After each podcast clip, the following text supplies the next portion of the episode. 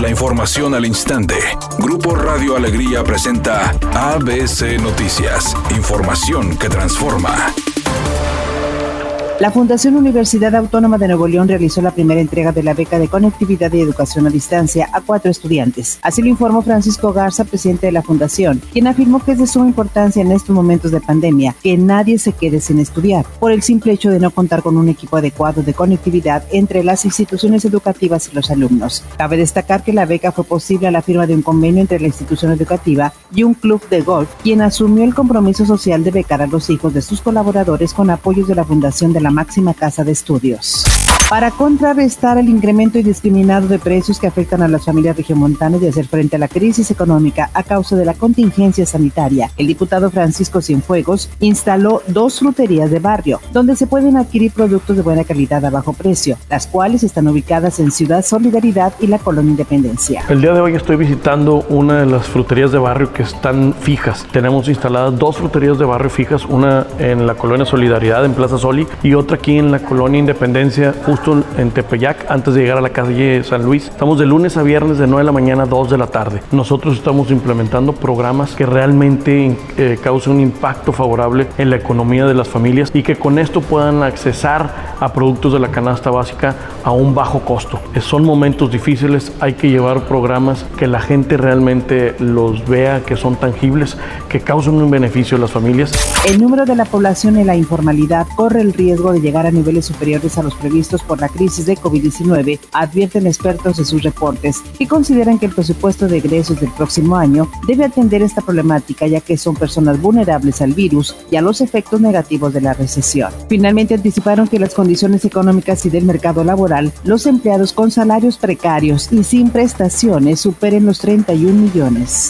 Editorial ABC con Eduardo Garza. Esta semana se estarían anunciando la reapertura de más sectores de la economía y así aumentar el porcentaje de comensales en restaurantes. Poco a poco la economía se normaliza, pero el virus ahí está presente, esperando un descuido para dañarnos. Que siga la reapertura económica, pero a reforzar las medidas de prevención y como ciudadanos seamos responsables y acatar las medidas dictadas por la autoridad. Van más de 3.500 muertes por COVID-19 en seis meses y la cifra seguirá si no somos responsables. La jornada 11 del Guardianes 2020 fue de buenos resultados para los equipos de la ciudad. Tigres impuso 3 a 0 a Club Querétaro en el estadio universitario, mientras que Rayados venció de visita dos goles a uno al Atlético San Luis. Con esto, ambos equipos se declaran listos para comenzar con la semana previa al Clásico Regio 124. A los actores Consuelo Duvalio, Marchaparro, el coronavirus también los alcanzó, ya que ambos revelaron que dieron positivo a la enfermedad hace unos días. En una publicación en Instagram, Duval publicó un mensaje en el que relató que sintió miedo al conocer los resultados de su prueba, pero que ahora, tras varios días del diagnóstico, se mantiene positiva. Por su parte, Chaparro indicó que se lucha contra el bicho como llamó al virus y que está avanzando de manera favorable.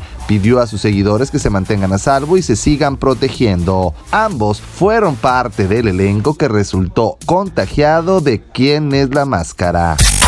Hay un accidente en López Portillo a la altura del sector privada del Abeto en el municipio de Escobedo con dirección hacia el sur. Otro percance ocurre en Venustiano Carranza hacia el norte a la altura de la avenida Valentín Canalizo en el municipio de Monterrey y un choque más lo reportan en Paseo de los Leones y Paso de los Descubridores en el mismo ayuntamiento. Recuerde respetar los señalamientos de velocidad y no utilizar su celular mientras conduce.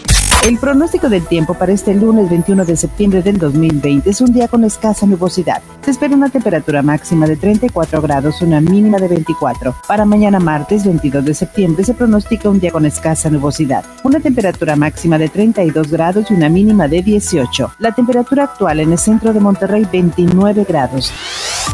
ABC Noticias, información que transforma.